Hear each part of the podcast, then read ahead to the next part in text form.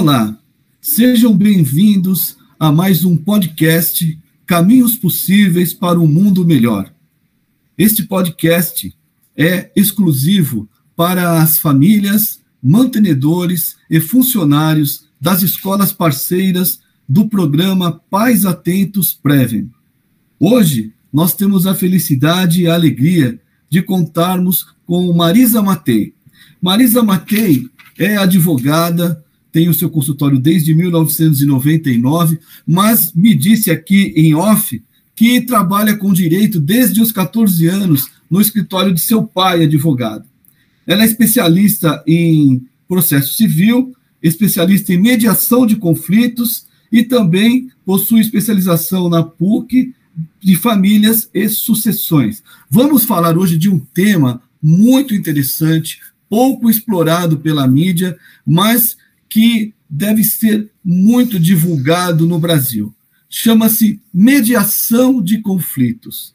A Marisa é especialista, faz isso de todo o coração e ela vai nos dar um panorama geral do que significa mediação de conflitos, as, as utilidades desse, dessas tratativas no dia a dia daquelas pessoas que querem entrar em litígio, sejam familiares, profissionais, sociais. A Marisa é mestre nesse assunto e nós vamos ter o prazer de ouvi-la neste podcast. Marisa, muito obrigado por tua gentileza em estar conosco no Caminhos Possíveis para o Muito Melhor. As palavras são suas. Bom, inicialmente, muito obrigada. Quero agradecê-los pela generosidade. Distante de ser especialista, enquanto alguém que sabe resolver todas as coisas e todos os problemas, mas com ferramentas, sim, neste mundo que nós buscamos por meio de estudos e de trabalho, muito trabalho, e principalmente, como o Pio bem disse, a boa vontade e o coração. Então, é, estamos nesse caminho da mediação de conflitos desde 2013. Isso, desde 2013, quando iniciei como voluntária de uma das varas de família do Fórum Tatu, do Tatuapé. E até aquele momento eu não havia sido voluntária ainda na minha área do direito, que foi onde eu sempre aprendi a trabalhar para obter remuneração e viver a minha vida. Entretanto, já havia aprendido a ser voluntária, sim, em trabalhos é, em outras áreas, e aí tentei experienciar nesta área da família por tamanha gratidão que senti após ter nascido a minha filha. E vi que, como as crianças, mesmo aquelas que têm uma, é, uma condição econômica maior de seus familiares, como elas viviam muitas vezes numa miséria emocional ou às vezes numa pobreza de amor. Quem sou eu para julgar? Mas crianças muito carentes. Então eu quis doar um pouco do meu tempo. Foi lá com a doutora Tarcisa no fórum é, do Tatuapé que iniciei. E muita felicidade me ocorreu quando, em dois meses que lá estava, a, a doutora Vanessa Alfieri da Rocha levou a oficina de pais e filhos, que seria uma oficina educacional e preventiva, que iria mostrar aos pais, a todos nós envolvidos no direito, que o conflito intenso e duradouro entre os pais só perde para os danos da morte a um filho.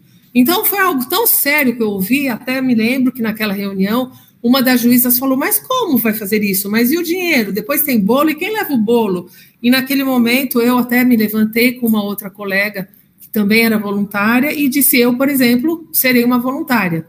E aí nós lutamos por um ano, até conseguirmos as ferramentas mínimas ali, e felizmente iniciamos esse trabalho. Falo desse trabalho porque por meio dele que eu comecei a verificar algo que, enquanto advogados, somente nós não conseguimos porque a oficina de pais e filhos ela foi realizada num estudo pela doutora Vanessa lá nos Estados Unidos, e mas com a condição, se podemos assim dizer, de trazê-lo para o país dela. E aí o CNJ encampou e hoje é um trabalho mas vem sendo sempre um trabalho voluntário, exercido por as pessoas de bom coração ou que querem ajudar. Então, Marisa, é, é, então, assim, define para o nosso público o que é mediação de conflito, tá. né? as vantagens, benefícios Sim. para a família, para a sociedade, quando que o mediador de conflito entra no jogo? É antes Sim. do litígio? É antes tá. do advogado? É, é, como ele procura? Onde ele busca tá. esse recurso? Então, eu vou falar disso juntando com a outra pergunta sobre a filosofia é, nós do temos litígio, da né? sentença. É, isso, isso litígio. A sociedade civil vive a cultura do litígio Sim, hoje, né? Certo. Quem não tem conflitos? Não existe. O ser humano, ao nascer, saiu da barriga da mãe do quentinho do escurinho, começa a chorar, já entra numa situação incômoda que não conhecia, o nenezinho. Então, todos nós temos. Mas nós temos qual cultura? Eu até me lembro, enquanto criança, alguém na família especialmente fala alguma coisa é, que você não gostou, ou você grita, se exalta, briga, ou você fica quieto, não é? Até nós falamos vulgarmente engolir sapo, não é isso que nós falamos? Então, uhum. deixa para lá, não quero briga e tal. E, e não é muito bom, daí surge até a, é, a comunicação não violenta, porque a nossa comunicação é violenta. Nós somos acostumados ao método binário, ganha, perde, certo e errado. Então, não temos a maneira de falar, até isso nós vimos muito nas oficinas, porque às vezes as pessoas pensam a mesma coisa, mas falam de maneira inadequada, porque não temos a formação. Então, com todos esses estudos é, dessa comunicação não violenta, que são quatro passos apenas, podemos falar aqui rapidinho num, num desses momentos. O que nós vemos? Quando você tem uma situação descômoda na família, muitas vezes é, ela vai crescendo, não se conversa sobre ela, ou se conversa de uma maneira errada. Como errada? Eu julgo, eu condeno, eu digo que eu sou certo, outro é errado. Não existe a empatia, a comuni... não existe esse ouvido aqui, ouvido do coração. Ah, então, essa escuta ativa e atenta, empática, que quando eu escuto outro, eu tento escutá-lo de todo o coração e não julgando, que é o que nós fazemos. Então, quando eu não aguento mais uma situação, aquela história em geral, eu procuro um advogado, é a cultura, não é? E quando eu procuro um advogado, o que ele faz normalmente? Ingressa com uma ação judicial. E olha só, essa cultura da sentença, que estou respondendo um pouco da próxima e dessa. Ele ingressa com a ação judicial, uhum. ele então coloca os fatos que o Pio, um exemplo, o Pio me conta, eu sou advogada aqui, o Pio me conta os fatos. Eu, ao ouvir, primeiro que eu não vou conseguir é, trazer tudo aquilo que aconteceu, às vezes, em 20 anos. Então, aquilo que eu entendi de acordo com o meu paramento, o meu, o meu aparelho é, mental, a minha experiência, eu vou escrever. E a hora que eu escrevo, vai para um juiz. Ou seja, olha quantas pessoas saiu do, do polo de origem, e aí, ao mesmo tempo, uma outra pessoa chega para um outro advogado e conta a história do lado dela. Então, cada advogado vai colocar a sua versão ali. Ali, para um ganhar, o outro deve perder, porque é um método binário. Então, eles usam todas as armas necessárias, é uma guerra. O conflito é uma guerra, o coração acelera, vem aquele nervosismo. E o advogado muitas vezes coloca palavras fortes para o outro lado. Para ele é comum, é o dia a dia dele.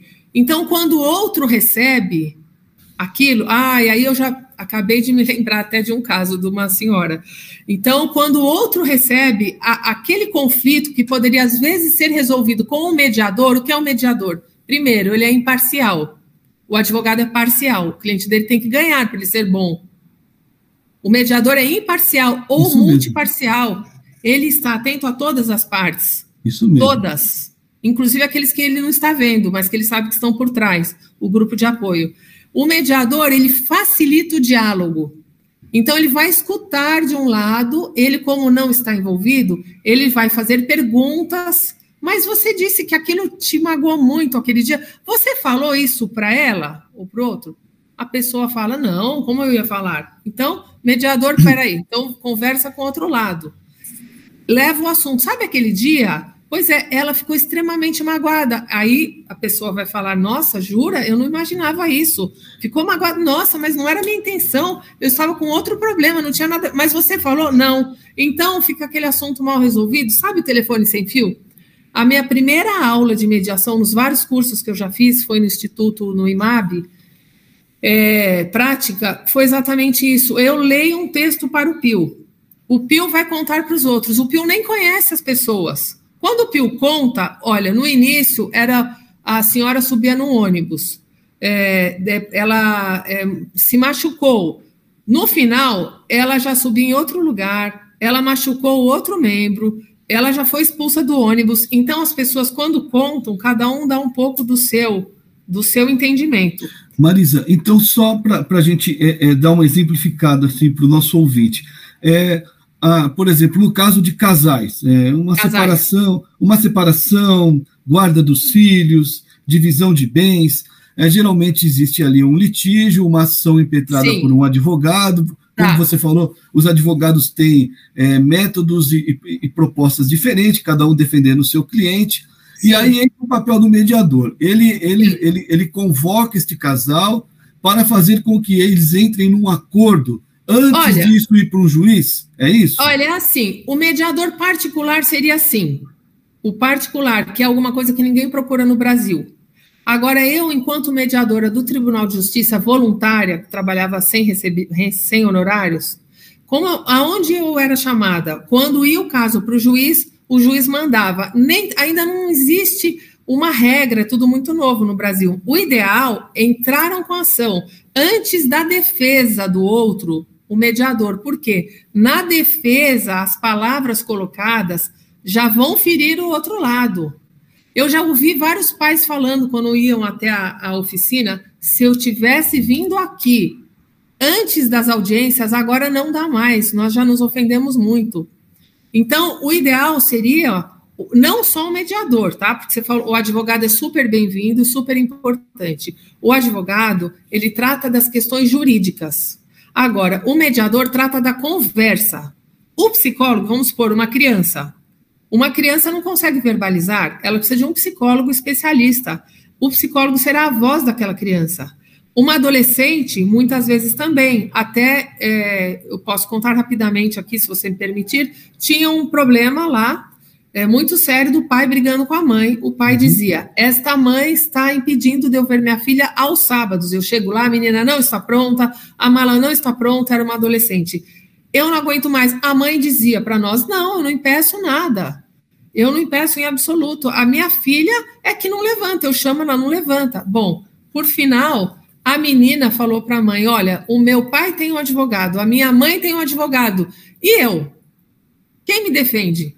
A menina quis conversar com a equipe de mediadores e ela sabe o que falou? Eu estudo a semana inteira, eu acordo cedo todos os dias. Chega no sábado, eu quero dormir eu tenho que acordar cedo para ir para casa do meu pai. Então, o problema não era nem o pai, nem a mãe. O problema é que ela não tinha sido ouvida. Então, enquanto você está brigando com o outro, tem alguém lá sofrendo muito que não está podendo falar. E esse sofrimento, como os pais levam os filhos aos conflitos? Ah, essa matéria toda que eu aprendi, gente, primeiro foi nas oficinas, como mediadora voluntária, e não na faculdade. Onde uma pessoa é, procura um mediador de conflito. Existem, olha, existem todas as varas é, da criança e adolescente não, de São é Paulo, assim, do Brasil? Olha, olha, essa é uma questão muito polêmica, inclusive com a Ordem dos Advogados do Brasil, a qual eu sou inscrita. Porque houve, existe hoje o SEJUSC, que são os centros judiciários que vieram a partir da resolução 125 de 2010 do CNJ, que é Conselho Nacional de Justiça, tentando é, tentando exatamente é, terminar com tantos litígios e tantos processos, ele então criou os centros de solução amigável. Entretanto, a qualidade de um centro não é por nada, mas a minha formação ela vem desde a primeira turma de, de, mediadores da Escola Nacional de Brasília, em 2013. Depois passou pelo IMAB, onde eu fiz dois anos de estágio semanal, supervisionado, na São Francisco, no departamento jurídico. Depois eu fiquei é, dois anos e meio nessa, nessas oficinas é, no Fórum do Tatuapé, juntamente com as mediações. Fui para São José no Sejusques. Então, assim, eu só comecei a trabalhar sozinha depois de muitas horas e muito estudo, nesses sejusques, às vezes, você encontra pessoas de muito boa vontade, mas que a formação ainda não é talvez uma formação, você não pode dizer que todos no Brasil estejam já com muita qualidade, mesmo porque o trabalho é gratuito. Tá. Você entende? Olha a dificuldade. Entendo perfeitamente, mas assim, se alguém, se algum ouvinte nosso quiser buscar uma mediação antes de entrar com uma ação é, sobre Seria família. Ideal. Onde ele, onde ele procura ajuda? Com quem Olha, ele pode falar? Tem algum site, tem algum lugar que ele pode entrar em contato? Então, existem câmaras, câmeras é, de mediação. Existem algumas, algumas vinculadas ao Tribunal de Justiça. É tudo isso muito novo. Por exemplo, nós aqui eu não estou para fazer propaganda e nem nada, mas nesses anos de trabalho eu conheci é, profissionais muito bons. É, então, o ideal é nós trabalharmos como equipe. Então, tem a mediadora, tem o advogado, tem a psicóloga e mais outros profissionais necessários. Então, a família é, busca. É, nós estamos, inclusive, montando e dando um corpo comercial para isso, que é a sua pergunta. Por enquanto, todos nós estávamos trabalhando é, pelo amor à causa e às pessoas. Então, existe aí no anonimato, pelos fóruns, excelentes mediadores, e mediadores é, ainda é principiantes. É, é, é, algo muito embrionário ainda, mas existem, existe no site, no CNJ, é sempre difícil da pessoa saber qual o nível de preparo do, do profissional do outro lado. Eu não posso indicar algo. Infelizmente, hoje eu ainda não posso indicar algo. Tá, é... então esse é um trabalho é, que é feito, mas ele, é, ele a, a, pergunta é a seguinte: ele é realizado é, nessas varas, nesses locais? É o juiz que pede uma mediação? é, é o juiz. É. é, nós somos profissionais que o nós depois de entregarmos os documentos, nós então fazemos uma entrevista com o juiz e o juiz nos, nos envia os processos. Normalmente é assim. Existem juízes já é, que já é, remuneraram o mediador, assim como remuneram o perito, que eu acredito que seja correto, até incentiva, porque muitos mediadores bons deixam o tribunal e abrem as suas, os seus espaços de mediação.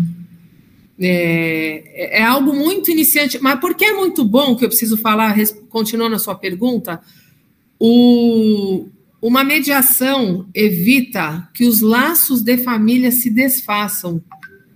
Isso eu sabia apenas na teoria. É muito importante. Mas depois eu aprendi na prática, verificando questões próximas.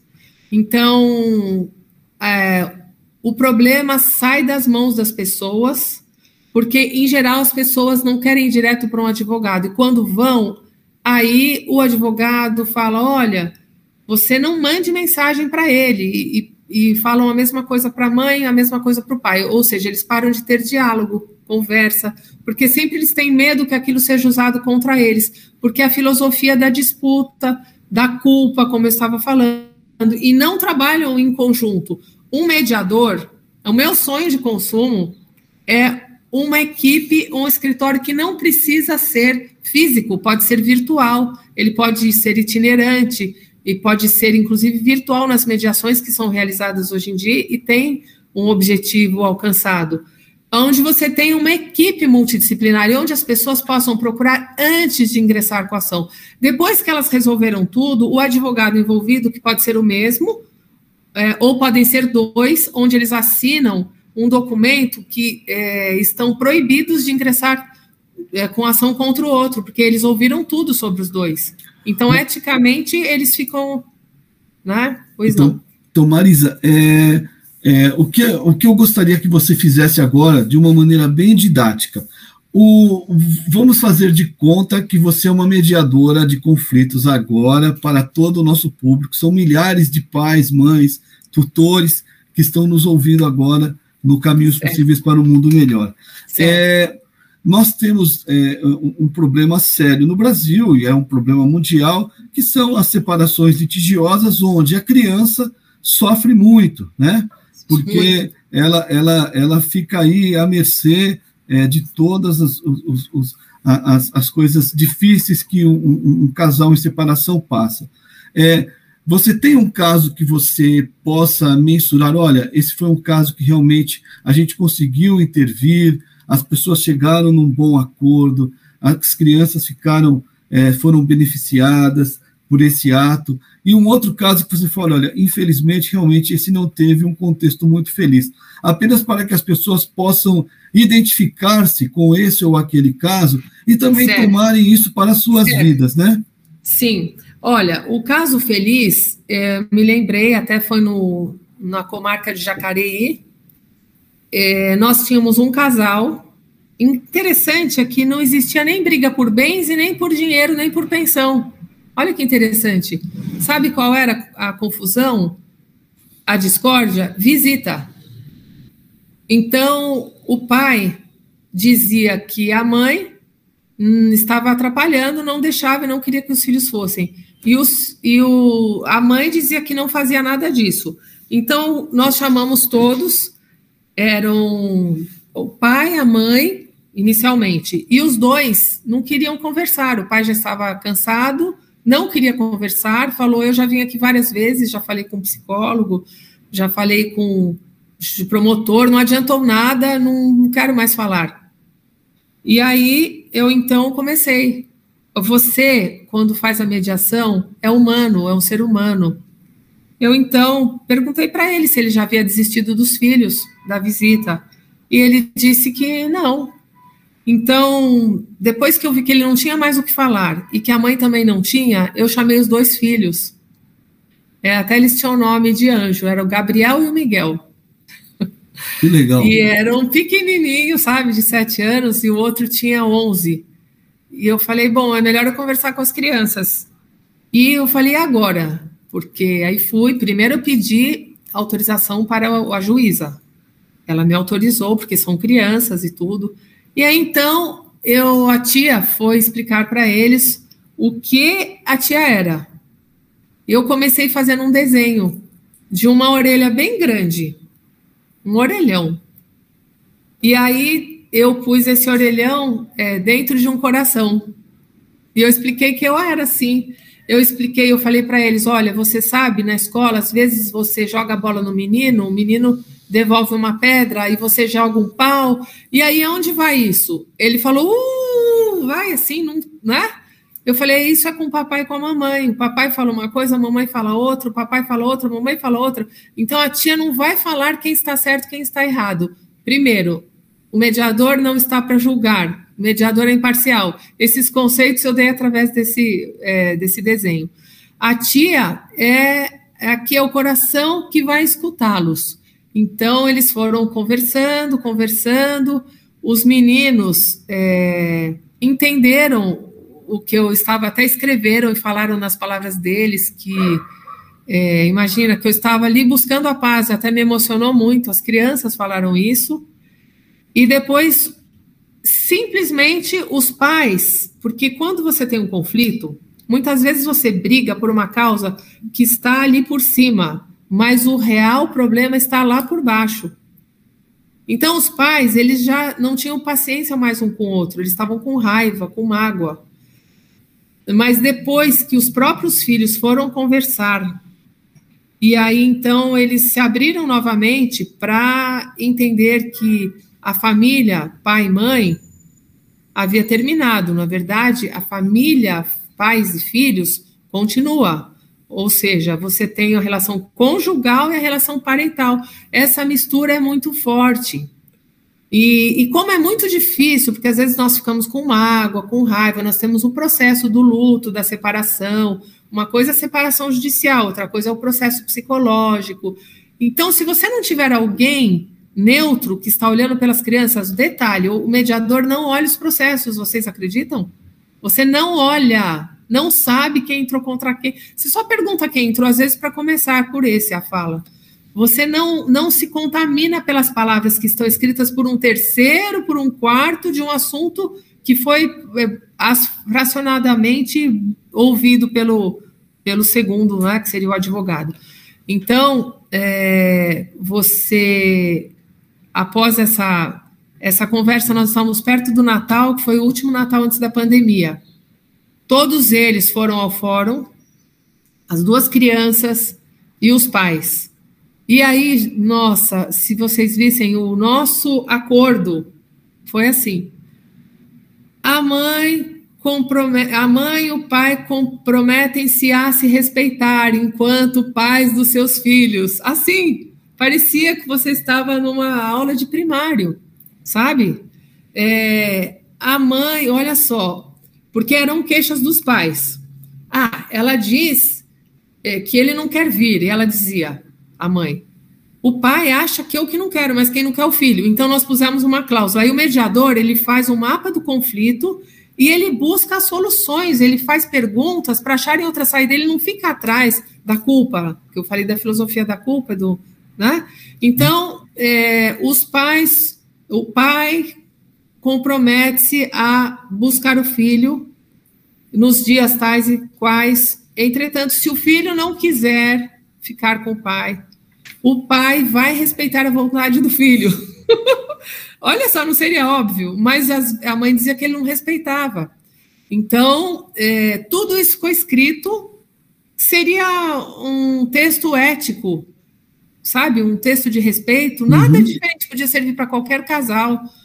E aí, depois que fizeram isso, o pai pediu que o filho mais velho assinasse. O pai ele estava tão emocionado e o filho assinou. Se vocês vissem um menininho de sete anos como ele ficou, sabe, emocionado, ele não nem piscava. E aí na saída, eu propus que todos nós nos abraçássemos, né? Aquele abraço, aquele ciranda, e nós nos abraçamos como ciranda lá fora, e foi muito interessante, porque ficou um pai é, dando a mão para um filho, a mãe dando para outro filho, e eu no meio. Entre o pai e a mãe era eu, olha que legal. E foi a coisa mais linda, aquela prece, aquela oração que nós fizemos ali, só uma gratidão pelo Natal. E eles saíram dali é, recomeçando, porque se nós não podemos voltar ao passado para fazer uma nova história, nós podemos sim, a partir de hoje, fazer um novo final. É fácil? Não. O que exige? Boa vontade, boa fé. Então, se o casal estiver com má fé, não funciona, nem dá para começar. Agora, se o casal está com boa vontade, mas ele só fica nervoso, então ele não quer ficar na frente do outro, senão ele pode até gritar, aí nós fazemos reuniões separadas, chamadas de cálculos. Você conversa com um e fala para essa pessoa: você me permite que eu leve esse assunto para o outro? Aí ele diz o que ele permite. E você sempre dá uma conotação positiva. Uhum. Você leva sempre o aspecto positivo para o outro. Uhum. E aí as pessoas vão entendendo, elas vão vindo no terceiro, elas vão vendo que elas também erraram em algum momento. E que se elas quiserem punir a outra, quem vai ser punido será o filho. Porque as consequências da alienação parental, que é descaracterizar a figura de um dos genitores, perante o filho é muito grande, causa consequências seríssimas, levando até suicídio, uso de drogas. Puxa então, eu falava para os pais: você não está é, ganhando o seu filho e o outro perdendo, ou vice-versa. Vocês dois vão perder. Especialmente em pais separados, agora que minha filha é adolescente, é aquela história. Eu faço tal coisa, tia. Ah, é? Assim, amiguinhas, né? Você faz? Então tá bom, posso falar com a sua mãe? Ah, não, não, não foi com a minha mãe. Então, é isso que eu aprendi que eles fazem com pai e mãe. Olha, mãe, lá na casa do meu pai eu posso isso. Pai, lá na casa da minha mãe eu posso aquilo. E, na verdade, às vezes a criança inventou aquilo. Porque toda criança quer conseguir aquilo que ela está atrás. Então, uhum. a falta de diálogo entre os dois, ela é muito séria porque deixa a criança... Eu até citava o livro do meu amigo Paulo Pio, que a falta de afeto, agentes repelentes e atraentes. A falta de afeto te leva à droga, ao uso da droga. Agora, a presença do afeto repele.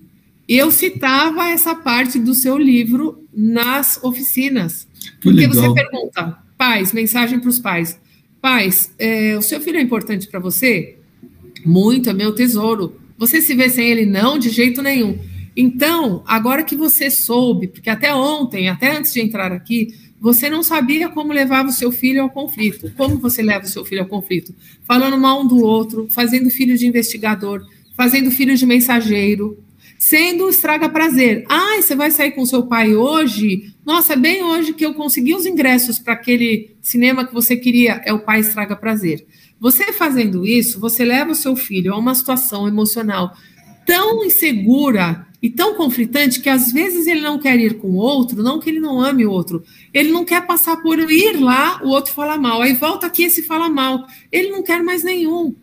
Eu vi situações, eu vi um caso de uma menina que ela, ela é, estava arrancando os cabelos quando tomava banho. A mãe pegou ela fazendo Puxa isso. Vida. É, porque o pai era um caso de separação, eles uhum. já não estavam muito bem, não tinham separado ainda. E o pai levou a menina, adolescente, para assistir um jogo de futebol. Lá no, acho que o Morumbi, estádio bem grande. E a menina se perdeu. Poderia acontecer com qualquer um. Depois ele encontrou a menina, deu tudo certo. O que ele fez? Não fala para sua mãe o que aconteceu. Olha Entendi. só. Uhum. Conflito de lealdade da criança. Imagina, a mãe cuidava dela. Como é que ela ia mentir? Agora, Entendi. também, se eu contar, eu vou prejudicar meu pai. Ele disse que não é para eu falar, porque eu já, já fui achado e pronto. Aquele conflito começou a, acabar com a menina.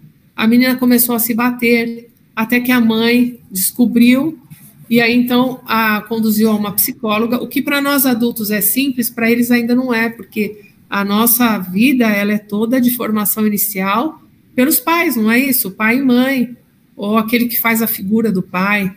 Então, a menina, na oficina nós temos um dia que nós contamos uma história para outras crianças, a história de João e Maria. A menina pediu para contar a história dela. E aí ela falou: olha, para as outras crianças, vocês, é, vocês é, não, olha, eu já passei por isso, sabe como eu fiquei bem? Eu conversei com a psicóloga e aí eu passei a ler. E cada livro que eu leio, eu viajo no meu pensamento, eu me distraio. E com isso eu passei, passei, passei por aquela fase e agora está tudo bem. Olha, Marisa, é, existem é, eu acredito que a mediação de conflito podia ter o um nome de bom senso, né?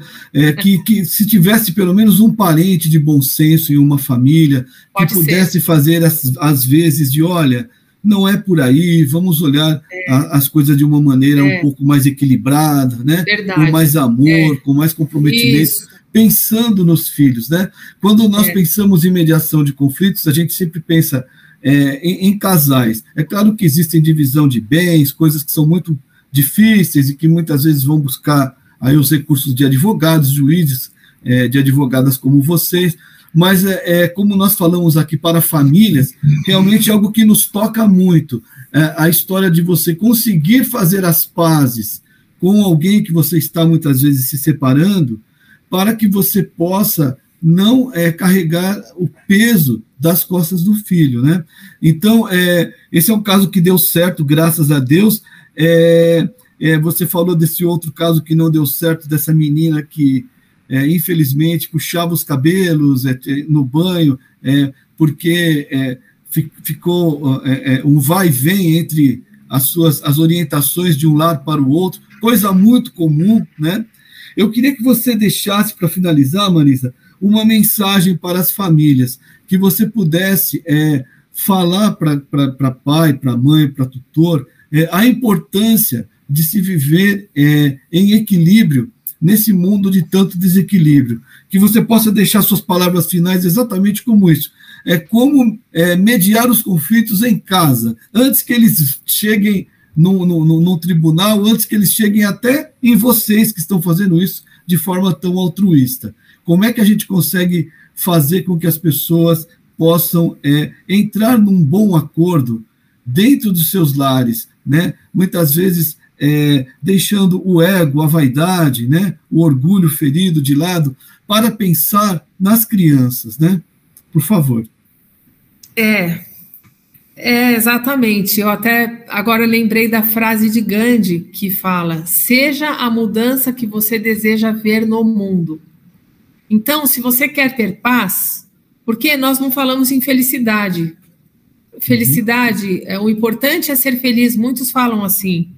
Entretanto, é, às vezes a sua felicidade, ela tem um custo muito alto. Quando você acha que você precisa ser feliz a todo custo, mas você já constituiu família, você já tem filhos, você tem toda uma responsabilidade. Então, acredito que você deva mudar para o importante é ser bom. Eu vou fazer o meu melhor, fazendo um link com a frase do Gandhi. Eu acredito que é, é o melhor é eu ser uma pessoa do bem, honesto. O melhor é eu ser é, atento, é eu escutar. É, nós precisamos escutar o outro. Nós, quando estamos escutando alguém, a pessoa às vezes está gritando, e você acha ruim que ela está gritando, mas quando alguém está gritando, tem uma necessidade desatendida. Qual será a necessidade do outro que eu não estou atendendo? Que eu não estou descobrindo. Se eu não consigo sozinho, é como você falou, eu busco um amigo, um tio. E o problema às vezes cresce demais, eu não quero me expor, mas qual, todo mundo tem problemas. Então, deixar o orgulho e a vaidade de lado e conversar. Ah, muitas vezes a própria criança não é ouvida. Os pais, quando vão se separar, eu perguntava, e você contou para o seu filho? Não. Simplesmente de um dia para o outro, o filho que vivia com o pai e com a mãe passa a ter só um. Ele, ele não sabe o que aconteceu com o outro. Não existe um diálogo. Olha, agora você vai ter duas casas. O papai e a mamãe continuam aqui, te amam.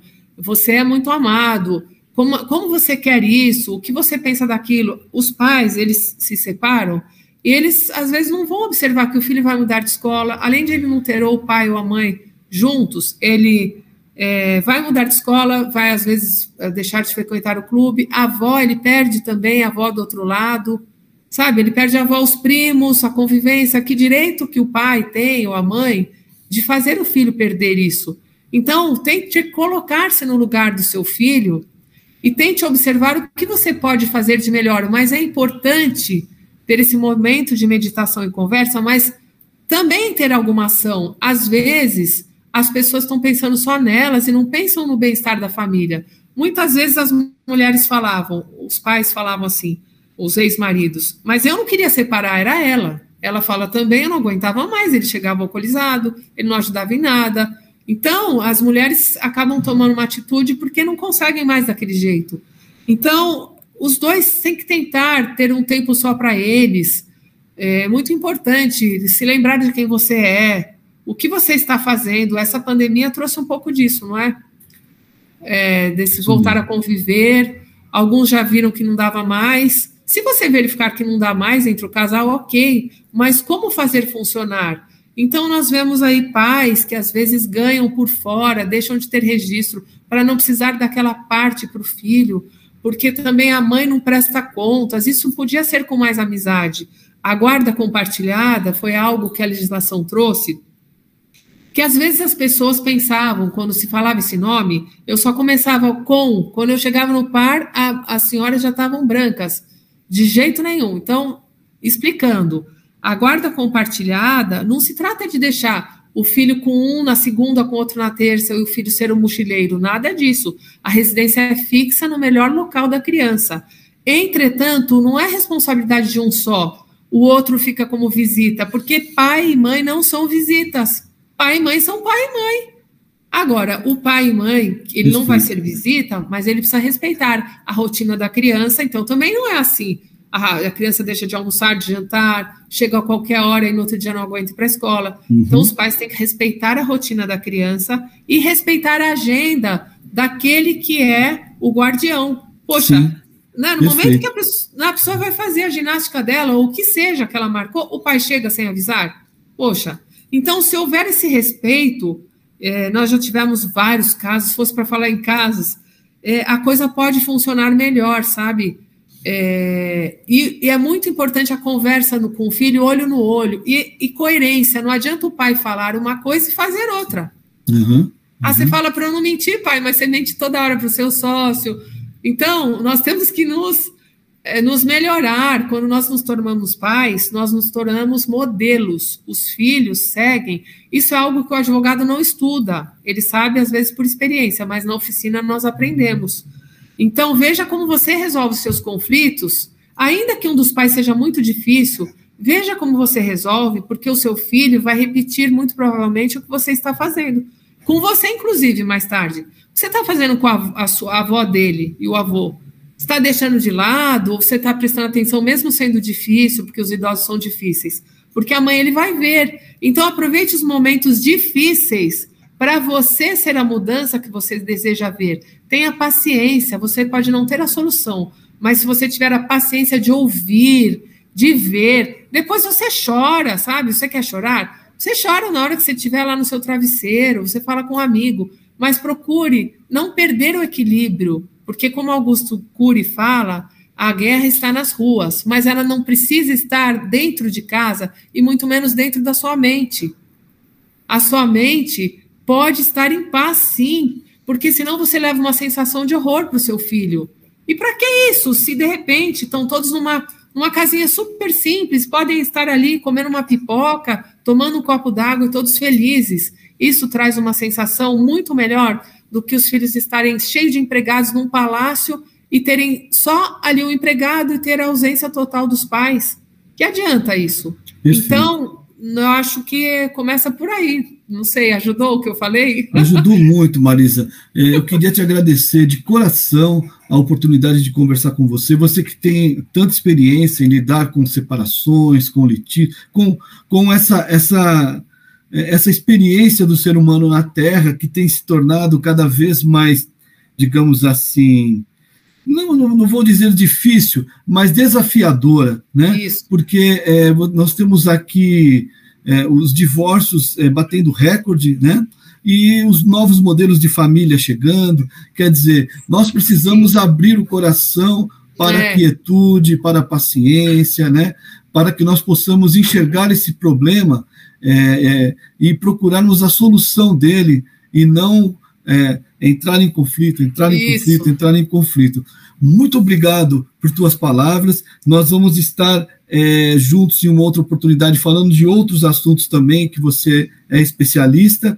E eu queria te agradecer de coração em nome do programa Paz Atentos Prevem e até uma próxima oportunidade, se Deus quiser.